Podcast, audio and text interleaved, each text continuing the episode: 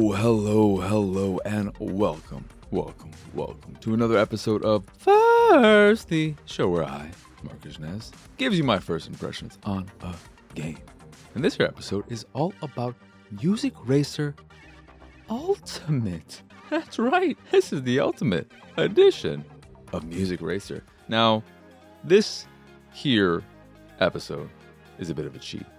A cheat in the sense that I played the original Music Racer when it came out, however long ago that was. A year? Maybe two?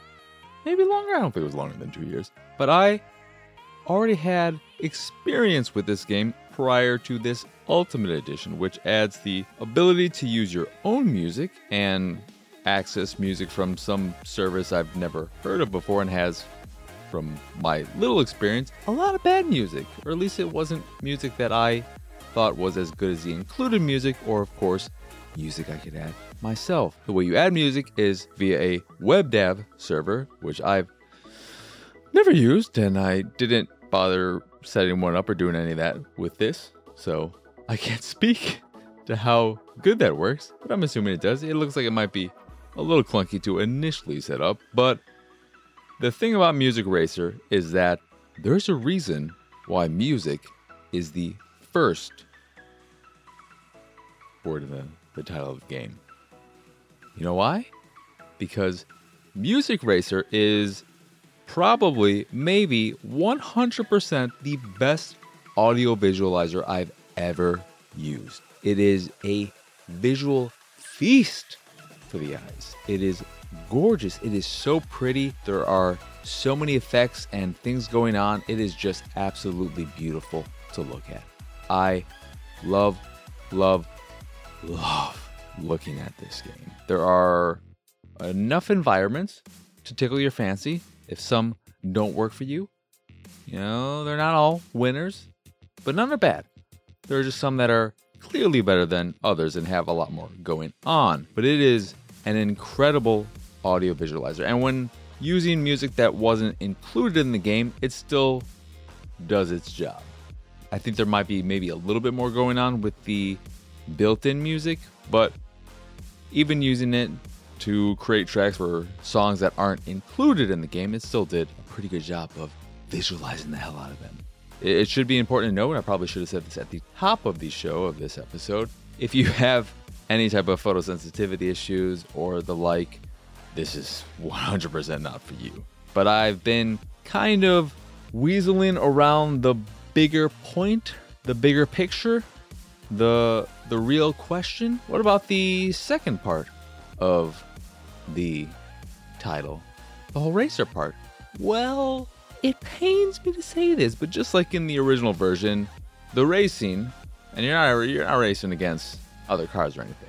The way the gameplay works is that it is a three-lane system in the vein of endless runners like Temple Run, Subway Surfers, and the like, where you will have obstacles in your way that come occasionally, but not that often, and then notes on these three different lanes where you want to switch between them to hit the notes and get points, and these points you can use to unlock new cars and environments to drive in and, and all that jazz. The problem is the actual gameplay sucks. This is an incredible audio visualizer.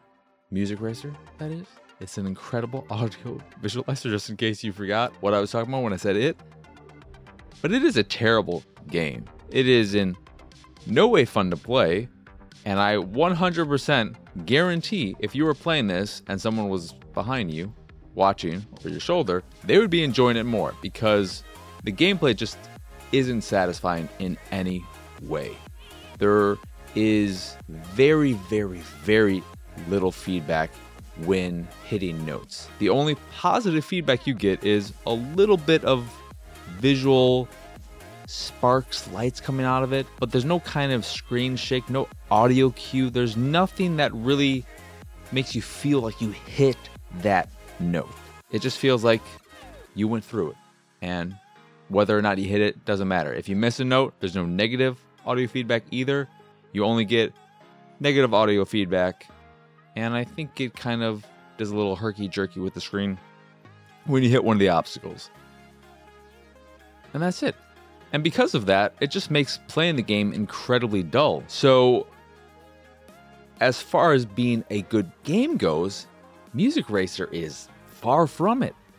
But as an audio visualizer, it's incredible. So it's hard to recommend it as a game. Well, I mean, it's impossible to recommend it as a game. It's hard to recommend just because if you don't care about the visuals or anything like that, or the audio visualizer aspect of it, obviously don't get it. But I, I think it's such a visual feast and one of the best looking games I've played, just in terms of the particle effects, the way it reacts to the music, the vibrations, everything. Like, it just is so engaging to watch. Like, it's beautiful. It just sucks as a game. So if that doesn't bother you, I, I think just the important thing to to know is to know what you're getting when you play the game or when you go into the game. If you know what you're getting and you pull the trigger, it's only seven dollars, I think. It's fine. But if you go in expecting a good game, you're going to leave incredibly disappointed because it's not that. But uh, that will do it for this episode of First. Once again, I am Mark Krishnez. Y'all can find me on Twitter and pretty much everywhere at P X Sausage. If you'd like to see me streaming games like Music Racer Unlimited Ultimate, there's unlimited songs if you use your own in Ultimate Edition. You can do so over at twitch.tv slash px sausage. I'm like losing my breath. If you haven't or you aren't already checking out the videos I make, you can do that over at youtube.com slash pixelated sausage. Please like, subscribe, hit that bell and all that jazz, baby. That's again youtube.com slash pixelated sausage. Speaking of pixelated sausage, if you put a little dot and com after that, what do you got? What do you got? You got my website, pixelated sausage dot com, where you can find more dumb garbage like this, as well as the art I make. And if you see something you like, you can purchase a print of the piece you fancy. And if you fancy the site in general and anything that we do, please go over to patreon.com slash pxs and support us that way. As always, thank you for watching or listening. I hope you enjoyed this here episode, and I hope you have a wonderful, wonderful rest of your day. Bye!